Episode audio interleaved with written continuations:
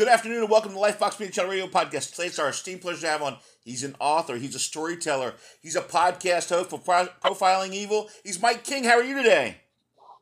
I'm doing great. How are you doing, Doc? Very good, very good. Thank you so much for taking the time to come on. How, how's things holding up, man? Oh, you know what? It's it's getting hot here in the West, but I'll tell you, um, life is good to all of us, isn't it?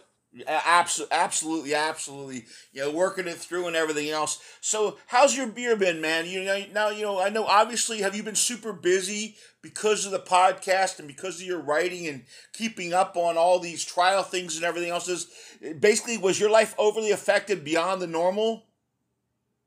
You know, uh, my my life was affected professionally um, only because I live in an airplane for my day job and I haven't been on a plane since uh, COVID began. I'm going to start flying soon, but uh, I looked at that and I took an opportunity and I thought, you know what, now's the time to do a couple things. The podcast that my kids have been after me to do, getting the book finished that I spent 30 years, you know, grinding through, and uh, and so it's been a great year for me actually.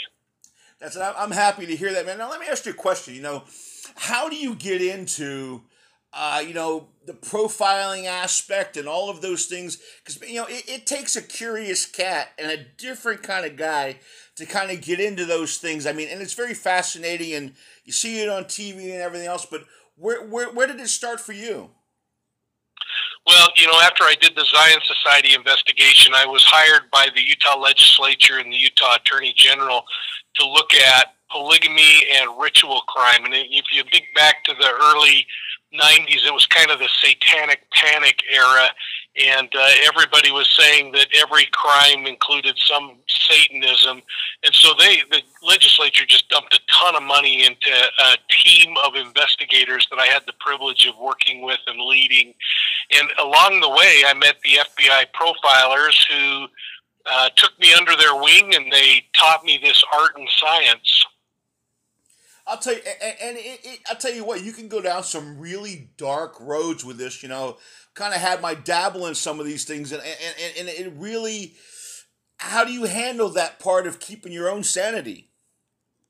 You know, for for me personally, it was a matter of being able to lean on my personal faith I had to, to reach out to my clergy initially. Uh, the, when I was doing the Zion Society investigation, the fact that you're looking at thousands and thousands of counts of sexual abuse against children really starts to weigh heavily on your, your mind. And so I had to figure out that real sweet spot between bearing the burdens as the investigator and the advocate for a victim and realizing I can't carry their pain that's a fine line to walk, my friend. You know, I, I I've sit there and said this. You know, and in Tennessee we have a big uh, you know, trial going on right now uh, with a family about killing a young uh, killing a, a baby basically, and and I, and I won't give them any more promo, you know publicity than that. But it, it's just uh, it's it's crazy to think you know you know I was like man I, you know what I've had enough you know, I kind of watched a bit of it, you know, and I was like, yeah, I had enough. So that I love the fact you know you kind of leaned on your faith, which was a big deal with me too, and I like that. But you know, is that what is that kind of what made you focus that you were doing more good than than than you were wearing, right? Yeah, I think so, and the, and the fact that you know these people many t- times they they don't have an advocate, they don't have somebody that's cheering for them, right. that's fighting from their corner, and so you actually get to step up and go against the bad guy, especially when it comes to a child, and and stand up and say this this dog ain't hunting any longer, right. and you're going to pay the price and be responsible for what you've done. Yeah, that that's kind of you know that that's kind of as bad as it gets when you talk about children and babies and that kind of thing. You know, as it is. So it just kind of fuel your fire more as you just started to kind of knock down some of these gremlins, so to speak, some of these devils, so to speak. Did it just kind of fuel your fire more? you know what it what it taught me was that uh, again with like when that satanic panic stuff was going on we we get so hung up in the weeds about some of this stuff and we get so worried about what word was said and my uh, response always to to investigators that I worked with was let's focus on what we have that we know the elements of crimes was a child abused physically sexually or emotionally was an adult uh, sexually or physically abused. Those are things that we can really quantify. Then when we get to trial, we can bring in the things like they were telling me that uh, you know if you don't if you tell anyone I'm gonna I'm gonna kill your puppy or I'm gonna or Satan's gonna hate you and throw you into hell or whatever else. We can we can show the aggravation that comes from these manipulative personality types but let's focus on the elements of the crime and let's prove that the offense happened and then worry about how egregious it was because of what they used to control the child or the adult Right. Now, is there any one, and I'm, I'm, gonna, I'm gonna say this very uh, skillfully, is there any one that you sit there and said, you know what, this is one that uh, really is over the top, and I'm glad the SOB kind of took the took the shellacking that he did? You know, I, I had a uh, seven uh, week old baby named Ian Wing who was murdered. Eventually, we were able to prove it was his step his father that did it. But the thing that was so intriguing about that case is it had gone through three different police agencies before it came to our unit at the Attorney General's office. And, and as we profiled that individual and looked at the behavior in combination with the physical evidence, the, the eyewitness accounts, and other things, um, when we finally pulled that together, uh, this little this little baby had so many broken ribs and so many fractures, and uh, and you know never had the chance to even even speak a word, and, and so that was really gratifying to know that you stood up for someone that didn't even have, uh, that frankly leaned on the person who killed it to to care for him. Yeah, I wouldn't have mind having a couple minutes in a dark alley with that person myself. Uh, I mean, you, know, and a good thought ways of saying, and I mean that, you know, I mean that exactly as I mean it. Um, you know, that's just I'm I'm I'm happy that you had something to do with uh, kind of putting the boots to somebody like that, man. That's that's uh, congratulations to you and your team and all all the people that had something to do with that. That's uh, man, that's that's that's that's a heavy pill to swallow. That's like swallowing a football to me. well, it's pretty amazing what police officers are doing every day, and the last couple of years have been pretty hard on them. And that's part of what we wanted to do is remind the public that these things affect police officers emotionally. They have to deal with them, but that's their job. They're out there to protect and serve, and there are clearly mistakes that have been made. But 99.9% of them are out there every single day believing that mantra of protect and serve. Oh yeah, I mean there's and then there's bad eggs in every job. You know, every job there's bad eggs. You know, I mean you, you don't show me a job that doesn't have a bad egg in it or two, but I mean you know, but the majority of the guys going out there trying to, you know, go to work and go home to their families or whatever it is, and the mistakes they make or whatever they're going to make mistakes. But you know, there's a lot of a lot of a lot of tons of really good police officers out there that are busting their butt every day and just wanting to go home to you know their family or whatever, and uh, trying to do the best I they agree. can. You know, for sure. Now, now, is there is there any time, and I don't want you to say the particular deal. There's any time where you sit there and said, "Man, I'm hundred percent positive that this guy's the bad guy," and he wasn't. You know what? I I have personally not experienced that, and and I think one of the reasons why is that a good investigator won't make a decision based on one form of evidence. You know, I saw an eyewitness that said he was the guy, right. or um, or something like that, a confession even. What what a good investigator does is he looks at a case and he includes as many of the forms of evidence as he can, and has those collaborating and corroborating each other. So when you see a fingerprint, you know that's that's a great sign, and then you have an eyewitness who says, "I saw Bob at the grocery store when the robbery occurred," and then you have him saying, "Well, yeah, the suspect. I was at the grocery store, but I was just picking up milk, and I would never do anything mean like that." and when you bring all those things together, that's when you get solid cases that um, that you can feel confident in taking to a district attorney and saying, "Can we charge this person with a crime?" When when you see something that's done on just one form of evidence, that gets a little spooky. But but most times I don't see that happening. Right, I got you. I understand that.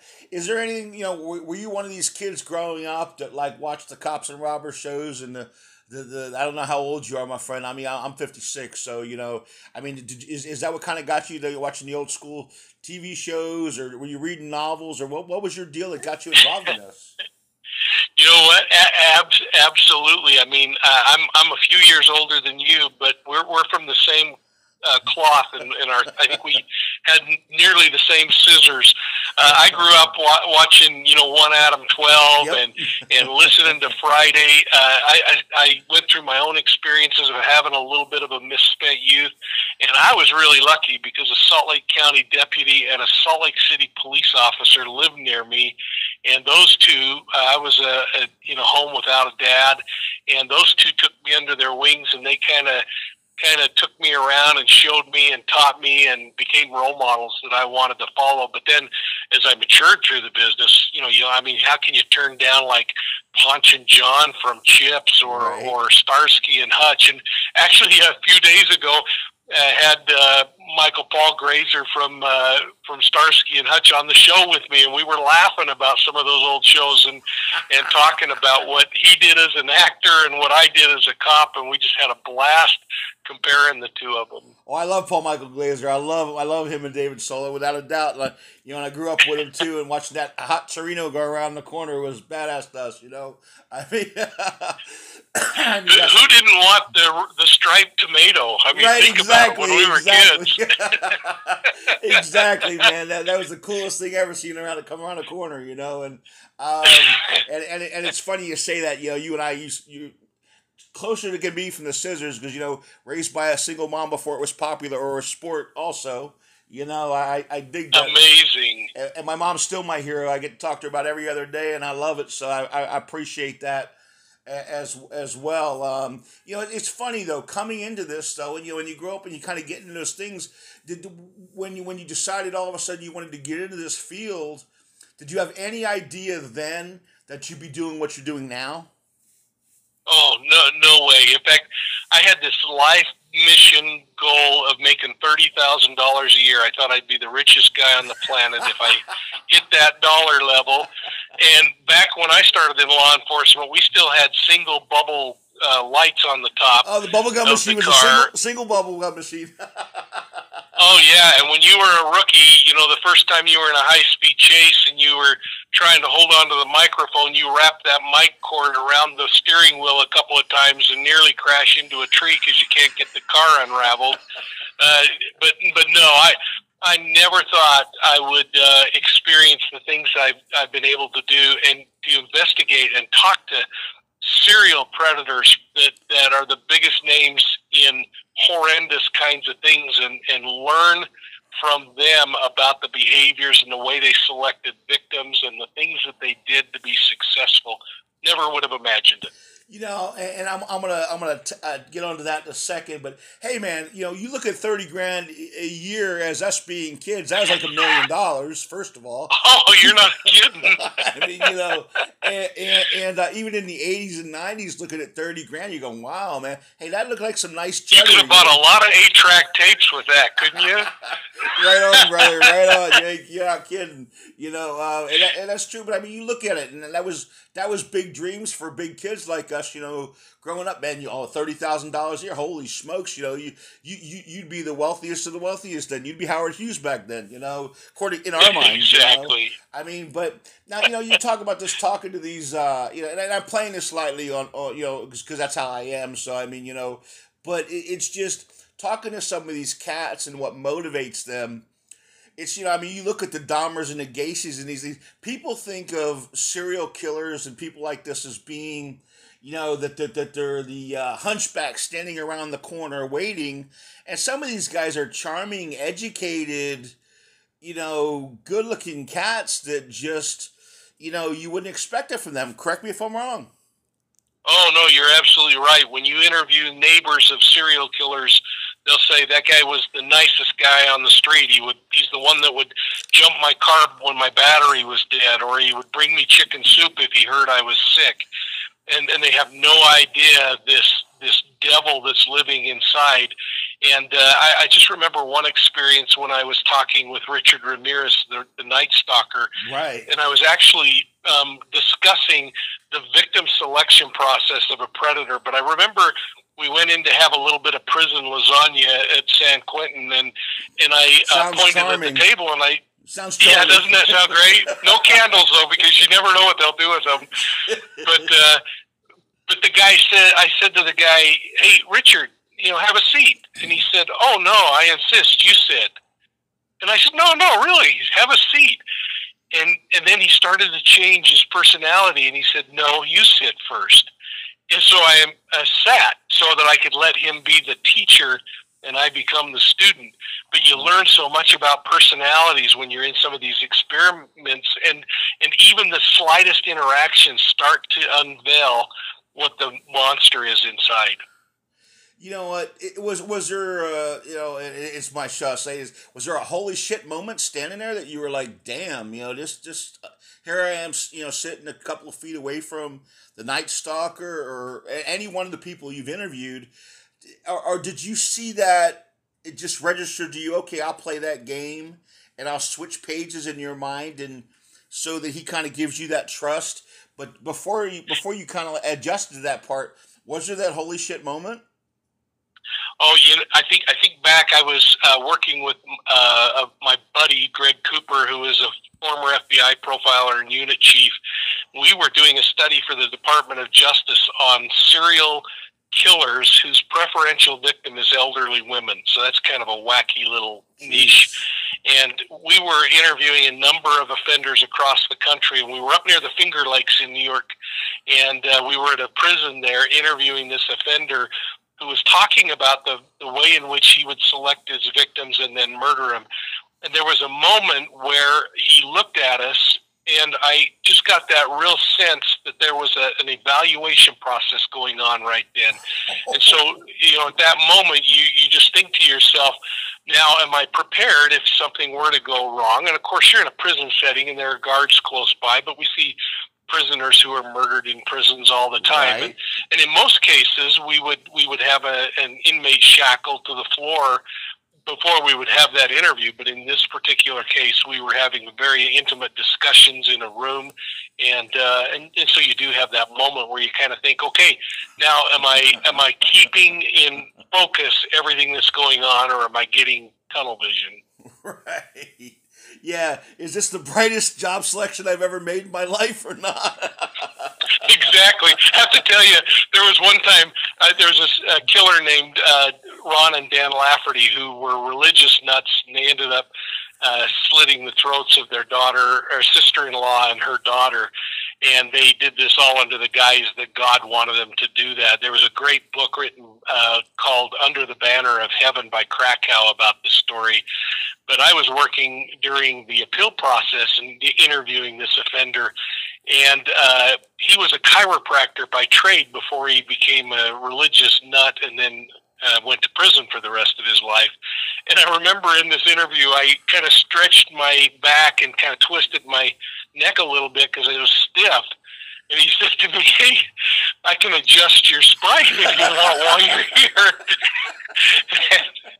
and, I said, uh, "I said, you know, I might look stupid, but the last thing I'm going to do is let you get a hold of my neck to straighten me out."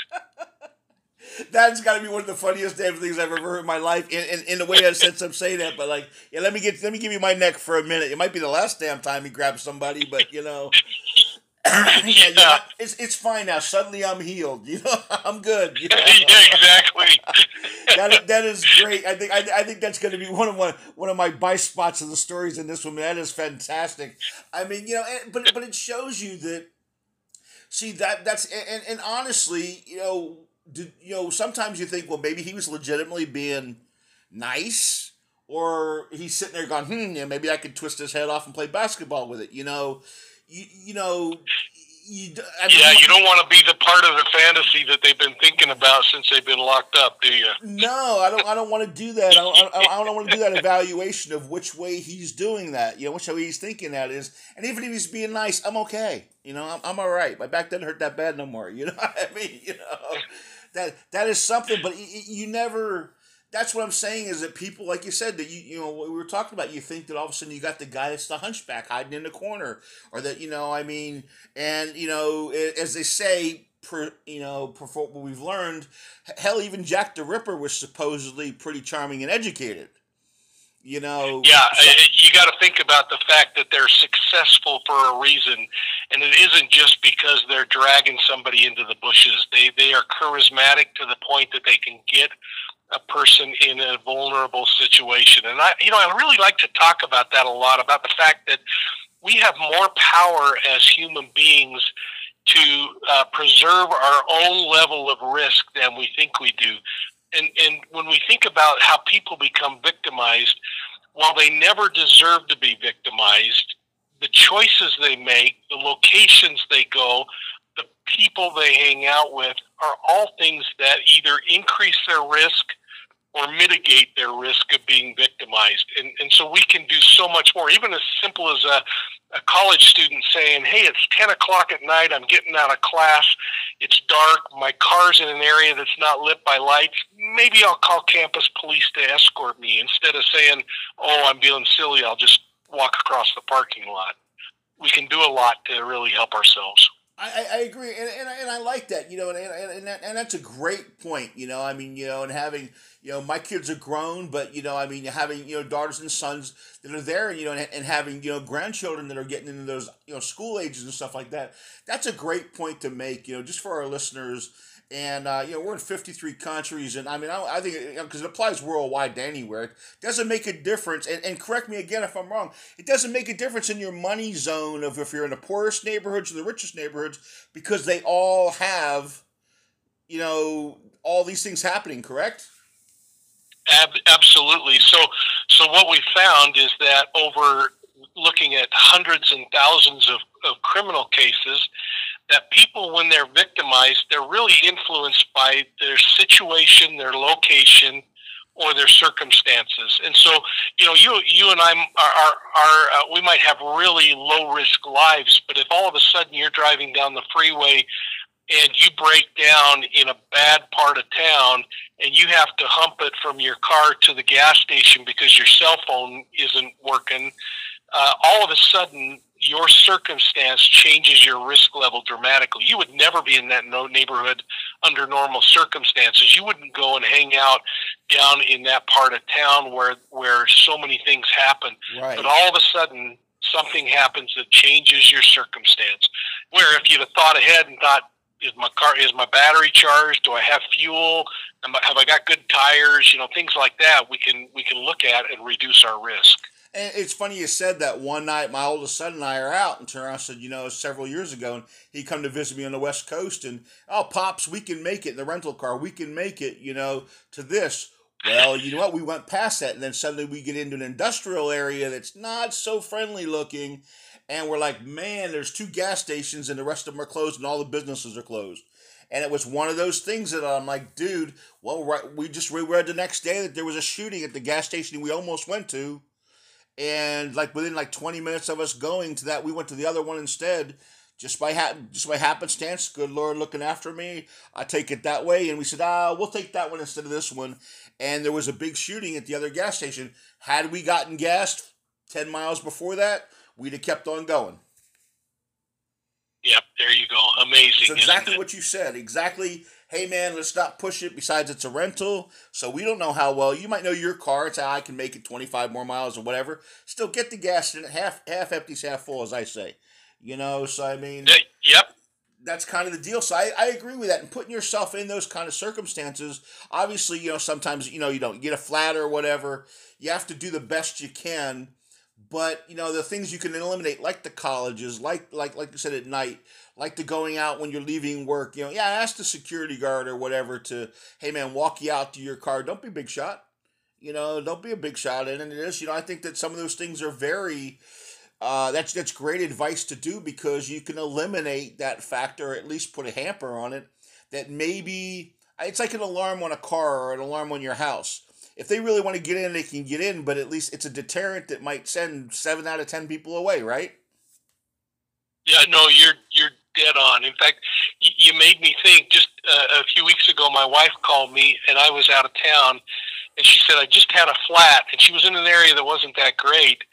And she said uh, I pulled into a gas station, and the uh, air compressor is not working at the gas station, and it was one of those where the person's locked in the glass cubicle, and right. and uh, she said, "What do I do?" And I said, "Drive home." And she said, "The tire's flat." And I said, "I can afford a tire." But I can't afford to have you sitting alongside of that road there. And, uh, and so sometimes we have to also say, okay, what's what's the uh, worst that happens by some of these decisions that I make? if, if it boils down, you got to fix a tire, fix a tire. You know, pay for a new tire. Exactly, exactly. Keep a couple cans of fix a flat in the back, fill that thing up, and do the best you can, and hopefully it gets you home. And you know, and and deal with either either way. It's a lot better than the other. You know, you can you can exactly. You, I, I, I pay one hundred fifty dollars for a tire. Can't replace the misses. You know, I mean, uh, there you go. You know, I mean, unless you really don't like her that much. You know, I mean, you know, I mean, and I, I mean that in fun. You know, I mean, you know, but you know, but no, that that's a great that's a great point on that part. So tell me about your podcast, buddy.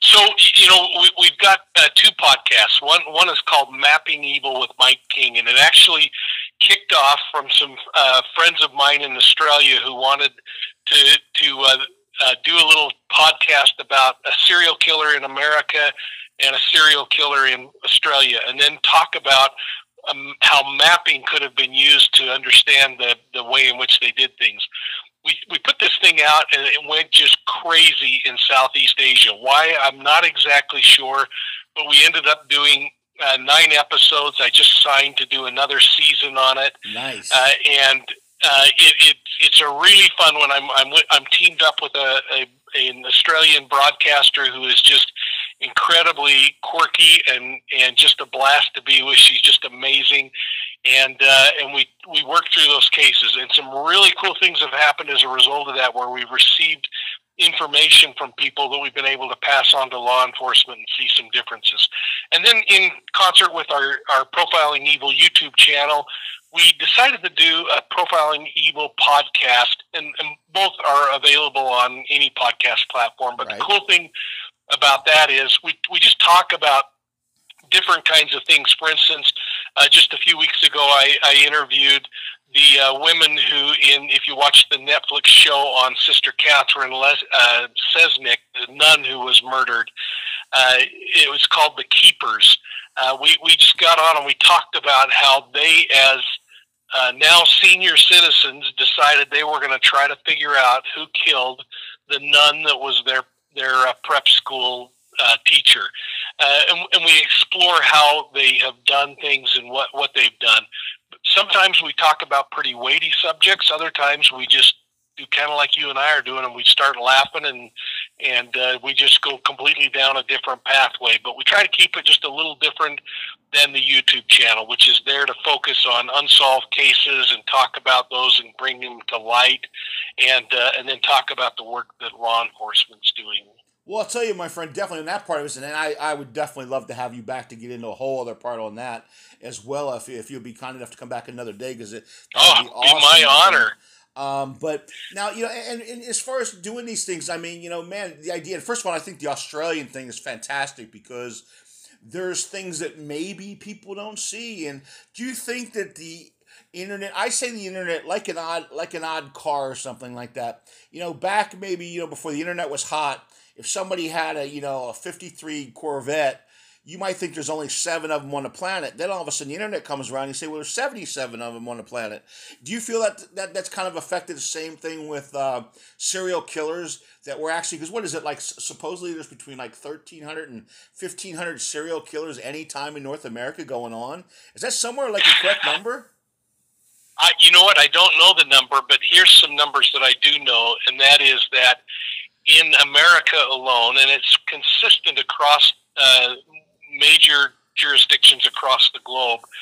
Um, there are 875,000 people who go missing every single year. Now, the Bureau of Justice tracks those people, and on average, about 87% of them finally come home. Maybe they went to Vegas, got mad, and wanted to spend a weekend away or something. Right. But um, that leaves 104,000 people, more people than in most of our cities in America, right.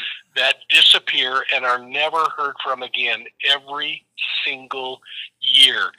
And uh, and so when those people are disappearing, you have to think, what are the reasons? Because with social media the way it is today, in the '60s, I could say, okay, you could disappear and become a dark ghost. Right.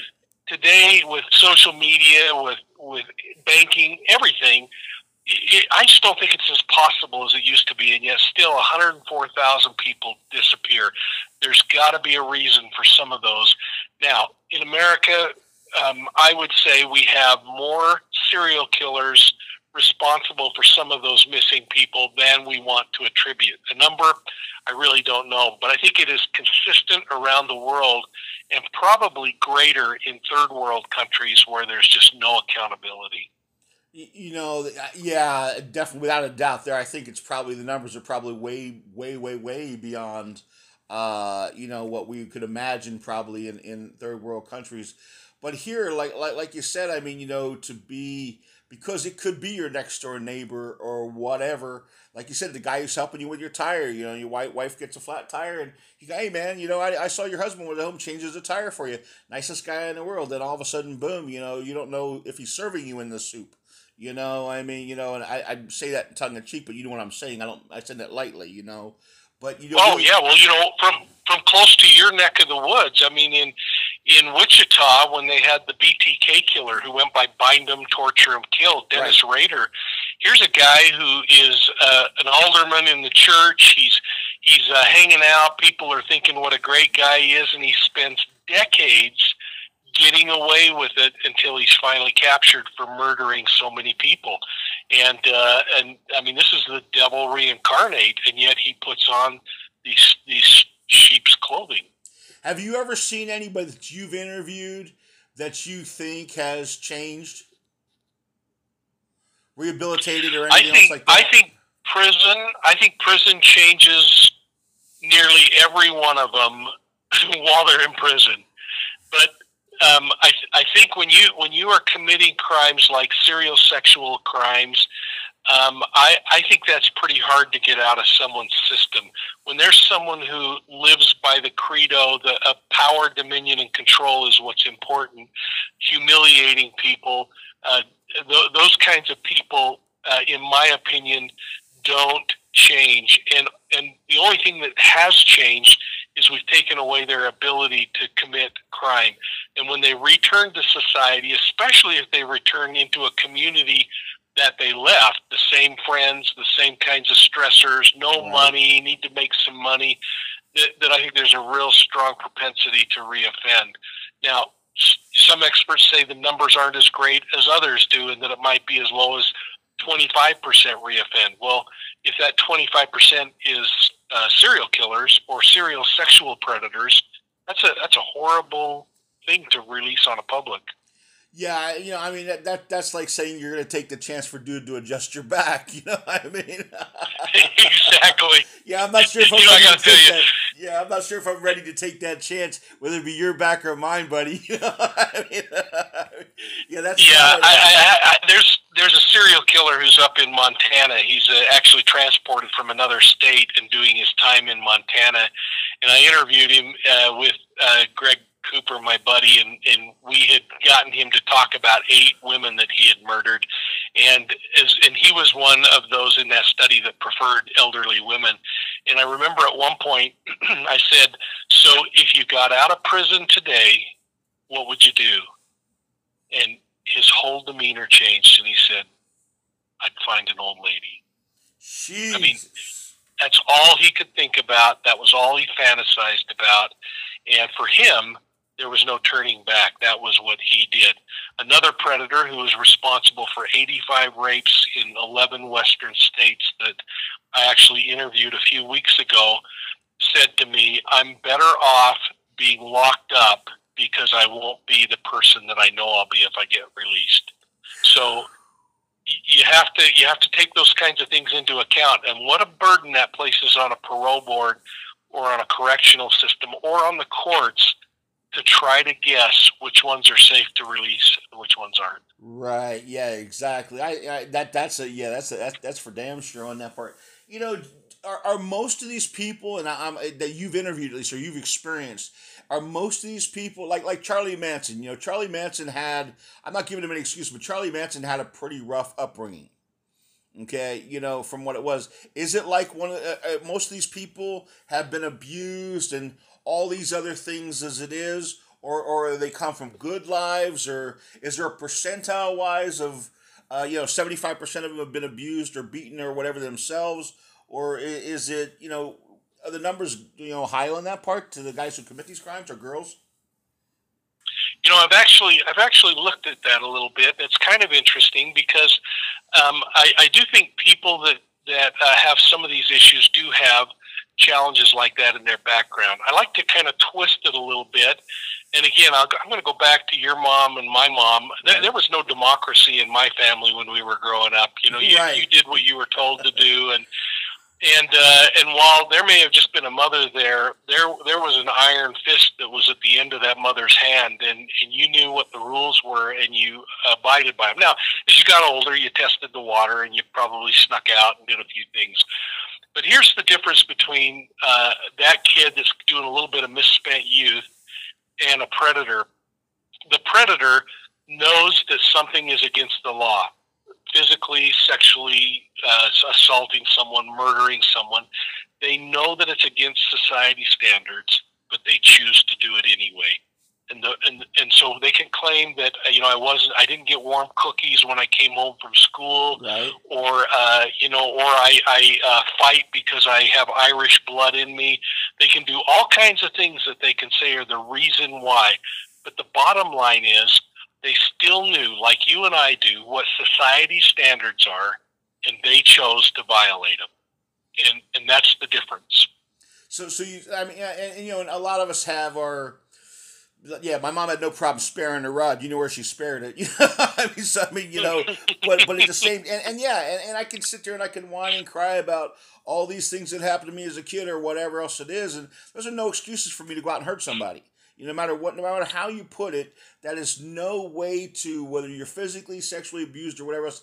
It's no no excuse for you to go out and cause pain to somebody else. So, in my opinion, and, and no, you are you are dead on. You know, so but so with, with some of these people have have you know the, the difference is is that you know like people said that you know Charlie Manson was crazy. You know that, that that's defines crazy's a, a, a, an avenue to go down, and I mean you know and crazy and genius and all those things are all avenues that you can be intelligent as can be, but be an idiot all at the same time. Um, but is there an area there that you look at and you say, hmm, this person's per se not wrapped too tight beyond? You know, are, are they legitimately crazy or are they using it to dumb like a fox crazy? You know, I don't know if you're following the uh, Daybell case in Idaho of the two children that were murdered by her, their mother, and and her soon to become husband. Uh, but that's part of the question there. She is now uh, deemed incompetent to stand trial and has been sent to the state mental hospital to be evaluated. Right. Someone asked me the other day, is she crazy? Well, I, I, I would just twist that a little bit and say you would, in my opinion, have to be mentally ill to take someone's life. What becomes more important to me is the behavior that's exhibited during that. For instance, this this group believed that people were turning into zombies, and they they if if they really believed that and killed these children because they were zombies, I think they would be standing on the rooftops saying, "Hello, world, we saved you again. We killed another zombie." But instead, what they did is they buried him in a backyard. They hid him and they went away and told people that the kids were staying with relatives and never mentioned it. So as you start to look at the behavior of these people, whether they're mentally ill or not, and then whether they understand it's wrong, then you can look at that and say, you're right, you might be crazy, but you still knew it was wrong and you chose to do it. Right. That's a couple of ones that went to Hawaii, right? Then they brought them back, right? That's correct. Yep. Yeah, yeah, yeah, yeah, yeah. I, I watched you talking about the show, uh, talking about it on your show, and uh, I love your show by the way because you sit there and you really cover a lot of on profiling evil. You really cover a lot of um, details, and I love the idea when you sit there and said, you know, that one psychiatrist or psychologist, I forget which one it was, had detailed that she, she that she wasn't playing completely, you know, even, and but at the same time, look, some of these people know exactly what to say, how to play the system. Some of them they've studied it, some of them just know it, and they're very coy. And uh, you know, I use the example of, of the girl that I can't think of her name that drove her kids into the river. and it breaks my heart every time I talk about it. But uh, um, yeah, Mary uh, Smith. Yeah, yeah, Smith. Yeah, and, and and I sit there and I look at that and I go, man, there's just nothing, no one I could love enough, no one I could want to be with enough to you know to hurt my children like that. I don't give a damn who you are. So you have to kind of be crossing some type of line. But is it selfishness? Is it, it, it, just somewhere along the way temporary insanity? That doesn't buy it for me. Temporary insanity is when you know what somebody comes in your house and you unload on them, you know, and say, "Hey man, look," you know, and even though even even when they're dead because they were trying to hurt your family, you're still sitting there kicking the putting the boots to them because you thought they were going to hurt your family. That's maybe uh, you know you, you, got you went off the wall for a minute because you were scared and, and, and panicking because you know your family or loved ones or somebody were going to be hurt. That might be your step off the wall. You know, temporary insanity that oh well look I drove my kids off the river or whatever else it is. I'm sorry, that's not. There's nothing. There's nothing right about that. Yeah, that that, that you're right, and boy, that was that was a tragic case, and uh, and you couldn't you couldn't argue that that was crazy. You know, do you ever look? But it was still the, calculated. Uh, absolutely. Do you ever look at the? Do you ever try to play devil's advocate on this part? You know, it's like playing yourself at chess, Mike, and sit there and say you go on the other side of the board. You say, okay, look, you know, let me let me try to play their game and try to make any you know head heads or tails sense of it to to kind of really balance it out. Do you ever try that? Yeah, I, I actually remember uh, one one of the experts who worked with Ted Kaczynski a lot I remember him saying uh, he, he was talking to him, and he looked at him like, "You don't even get what I'm saying, do you?" And he finally, uh, Kaczynski said, "This doesn't make sense to you, doesn't it? Does it?" And he, he said, "No, it doesn't." And he leaned forward and he said, "It makes perfect sense to me." And so we we have to think about the fact that while it might not make sense to us, as we start to understand things like what was motivating them, why did they pick that particular victim, why did they say the things or have the victim say things back to them in a particular order, it, it makes no sense to you and me, but to them it makes perfect sense, and all of a sudden you can start to see this painting kind of unravel and become clear. You know, there's there's. Uh, did you ever see that TV show Lie to Me with uh, Tim Roth? It was Dr. Paul Ekman, you know, his, his kind of story on things. And there's there's this great scene in one of the TV uh, one of his episodes where he has a psychopath on there, and the psychopath sits there and says, "Well, he's five years old. His sister falls into the pool." And he sits there and he looks at me. He says, "Did you hate your sister?" He said, "No." He said, "Well, why'd you let her drown?" He says, "Because I wanted her bike." Yeah, you know what? there you go. And I'm going to give you a real life a real life example. I, I one of these serial killers that took preferential elderly victims. Uh, one particular night, uh, I was interviewing him, and we had been in probably four hours of interviews, and we were just wrapping up. And we went through this same thing about it doesn't make sense to me. Right. And he said, he said, let me put this to you, to you this way. He said, let's say that I uh, hate my brother-in-law. Then he wow. paused and he said, which incidentally I do. And he said, um, let's so let's say I hate my brother-in-law, but I love my mother. But my mother loves my brother-in-law. And the only thing I want to do is kill my brother-in-law. But I know that it will break my mother's heart if I do that. How do I solve this dilemma? And I'm going to put that in your your uh, lap there, Doc. Thanks a lot, brother. I appreciate that, Mike. Damn, um, that that's that's the logic. I, I think the logic is the precursor is to a lot of these people that you've interviewed. Have they showed this from time, like this, this these ideologies of time? You know, from like is it is it like a fifth grade thing, like this, like the example I gave, or is it like the example of yours as an adult? Or has it followed? Has the has the behavior been a precursor all the way through? You know, um, may, maybe both is the safer answer. Although um, my wife is a was a school teacher, and she told me when she was teaching first grade what children would be problematic uh, when they were adults. And we never talked about it because obviously a teacher doesn't do that. And you don't want to label a kid. Right but those early behaviors were uh, carried through throughout a life and, and, became only more egregious as time went on. And sometimes so. it's a excuse me, isn't it sometimes a matter of also triggers something that happens, uh, the anniversary of a death or something or something like that that triggers some of these people that sets them off and on certain circumstances, right? Absolutely, yeah. Man, that that is you know you've absolutely been uh, such a pleasure on this part. Tell me about the book real quick. Do we have an idea when it's going to be out? Deceived is out. You can you can get Deceived, an investigative memoir of the Zion Society cult, on Amazon, uh, or you can go to profilingevil.com. We we put for the worldwide audience paperback on Amazon, and uh, and then if you'd like a hardbound copy, including if you'd like one signed, you can go to profilingevil.com. The book is is chronicling the case and I didn't go into the disgusting nature of the case. What I wanted to do is focus on what the characteristics were of cult grooming and what people were uh, convinced to believe in. And then I wanted to talk about the resilience of these children who became uh, these amazing adults. Uh, what really happened that was intriguing is about two years ago, I received a call from two of the victims, independent of each other, not even realizing that the other had reached out asking for help in understanding some of the memories they were fighting with this many years later. I declined to talk to them because I didn't want to revisit the book and I couldn't get the kids out of my mind. And I finally called them back and we put together a phone call where we brought the victims together on a Zoom call. First time they had seen each other in 30 years from the time they were rescued until that wow. moment.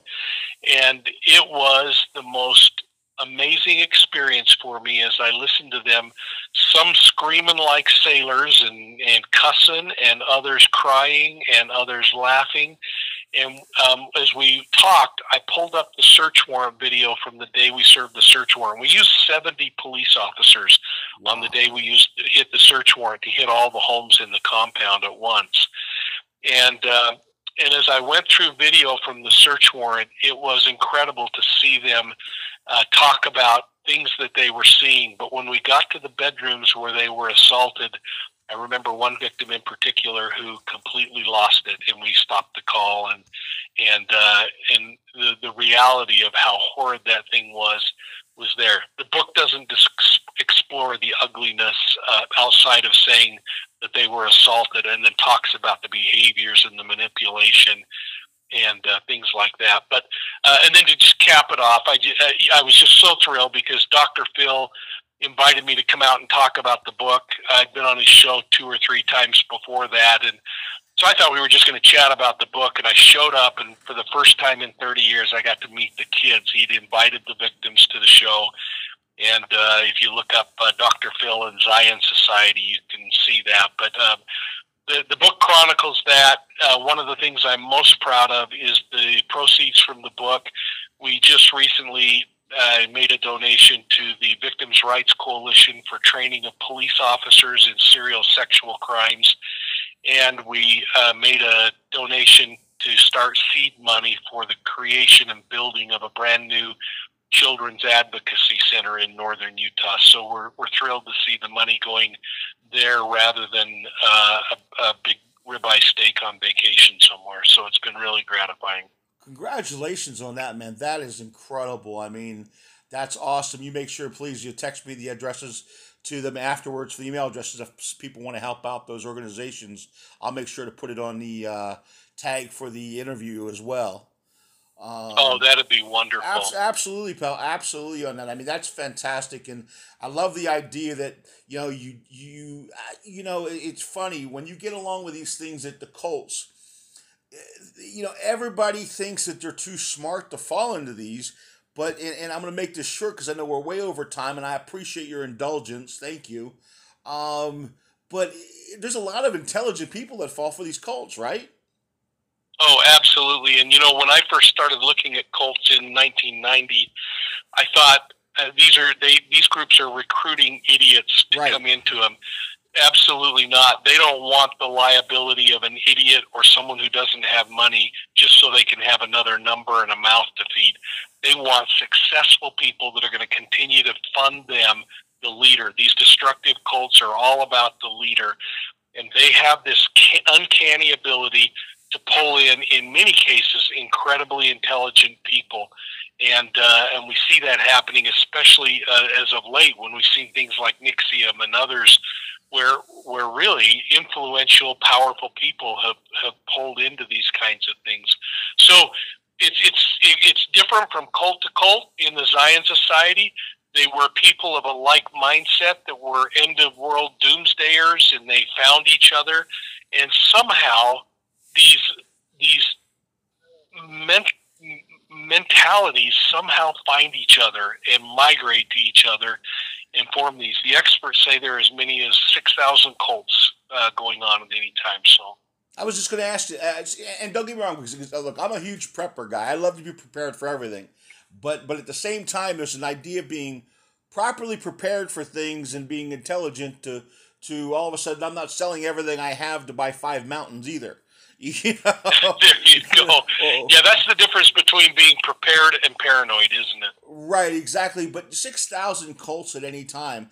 I was going to ask you that. I figured maybe 1,000, 1,500. Man, that is crazy. Yeah, it, it, it is. And, and, uh, and they, some are very small. Now, some experts could say a sports team could be cultish behavior, but when we talk cults, we really talk these destructive cults that, that control people's lives and destroy lives. Yeah, I'm not talking about uh, Philadelphia Eagles or the Flyers or, or, the Dallas Cowboys or somebody saying, "Oh man, you know, I bleed blue and you know silver or whatever." We're not talking about that per se, but I understand the psychological idea of the ideology saying that, well, you know, they they they you know they'll they'll walk 50 miles to go to the football game. I understand that. We're talking about the real harm to people and everything else, and it's scary. I it, again, it's another subject I would love to have you on with because the, the, the idea of disappearance every day of people, the, the cult situations that it are, because I know so many young people that kind of are very intelligent, that are very vulnerable to falling under these things, and older people too, you know, you know, that aren't just teenagers or in their 20s or whatever, that I think that, you know, with shows like yourself, coming on, people, guests like yourself, coming on and sharing some of these things, saying, look, you know, these, again, are very charming, very uh, well spoken, well dressed, successful people, most of the time coming and, and they're grooming you or selling to you these stories, right? Y- yes, you're right. Yeah. Now, where can everybody find you on social media, buddy? At Profiling Evil uh, one word at profiling evil. I'm, I'm pretty simple, and uh, that'll get you YouTube, Facebook, uh, Twitter, Instagram. Uh, I'd have to ask my kids what other stuff I'm really into. I understand that. And and where can we buy the book? Uh, again, Amazon, uh, anywhere worldwide, you can get uh, Deceived through Amazon or go to profilingevil.com. If you'd like the hardbound version and you'd like to get it signed, there's an option for doing that as well. And uh, and we'll be rolling out. Uh, we're gonna we're gonna on August first ish. We're gonna roll out a podcast on the Zion Society, uh, which will be the 30th anniversary of the raid. Man, it has been such a pleasure having you on. I mean, man, you know, it really is. Honestly, I, I was looking so forward to this, and I was listening to some of your interview, some of your podcast interviews, and and some of your podcasts have gone over things, and I love the details you're going over things. You give an opinion, and I like that, but you you look at you give a lot of sides, so you make people think, and I really like that idea that you kind of lay it out there, and you think, well, like with this case you were just talking about in Idaho he said, you know, do you think that was just one psychiatrist or psychologist, whichever one it was, uh, you know, done this, then they're going to have her evaluated somewhere else. Do you have an idea where you think they're going to go with that real quick? You know, I well, we know that she'll go to um, a state-run mental health facility. In 90 days, Lori Daybell will reappear in the court and the court will hear from the medical experts to see if she is then ready. It's it's a restoration process they call it, so they want to see if she can help in her own defense and help uh, in preparation for her defense. If in 90 days she's not found or deemed to be competent, then the clock spins to 180 days, and, uh, and then they'll have six months to, to work on her again. But because there is no um, insanity plea in Idaho, she's never going to be off the hook. She's going to eventually have to face prosecution. Oh, really? I didn't know that. No kidding. Yeah. Wow, there's no. I didn't know there wasn't no insanity plea in Idaho. That's amazing. um, do you think? Do you? So you think, regardless, she's going to have to pay the piper sooner or later? Well, you know, you'd think that, but how long has John Hinckley been sitting, uh, waiting to be prosecuted? Or Susan Smith's another example. The woman you talked about that drowned her children. It took me a minute to remember her first name. Susan Smith. I think she's still. Yeah, I think she's still sitting on uh, a competency issue. So, uh, you know, so um, Lori's been pretty good at, at uh, avoiding a lot of stuff. She she may be in a uh, secure mental health facility for a long time. Who right. Knows? Now, now those children sure deserve better, though. Well, yeah, I understand that. Um, now I'm going to play a quick game where you real quick if you indulge me. So it is we just kind of do with all our guests. So just throw at you a couple quick questions, answer them out, and try to get you out of here for you. Okay, so on, on on a day, steak or lobster? Oh, steak, without question. Ribeye, too. More fat, the better. Just had one of those the other night, brother. I hear you on that one. yeah, yeah. Horror comedy? Oh, comedy every day. Got a favorite? Uh, well, I, am still stuck in the early Saturday Night Live days of the, the the meat wagon and other kinds of things. So, okay, cool. I, I, I can get dinner and dancing or a movie. Oh, uh, movie without question. all, right. all right, cool. Now I'm gonna give you. Now you give you one out here for all your comic book fans: Superman or Batman? Uh, without question, Superman. Uh, why? Well, uh, number one, he's the Man of Steel. He comes from space. He he's wholesome. If, if you believe the new Batman videos, then uh, he had that dark side to him that you know just never fit this this great superhero of Superman, and you have the ability to do not only X-ray vision, but with your eyeballs, you can send laser beams out to burn stuff. How cool is that? I'm with you on that. You know, like like they said to Justice League, what makes you a superhero? He said he's filthy rich. You know, so I mean, yeah, yeah, that's right. and he's still kind of clumsy with his toys. You know, I mean, I, I, love that. I appreciate you playing along, my friend. Uh, you know, thank you so much. Again, ladies and gentlemen, go check out Profiling Evil everywhere. Mike King, it has been an absolute blast, man. Thank you so much. Please come back on again. Oh, you you make the phone call. I'll be back. Will you come and do choir practice one night? oh, See, this has got you concerned now. Let me tell you what choir practice is. I'm sweating. So uh, I'm sweating. The, this can be my brother. Ladies and gentlemen, Life Box it, Media Channel, radio podcast, Profiling Evil. Check it out everywhere. Mike King, check out his book. Also, we are out.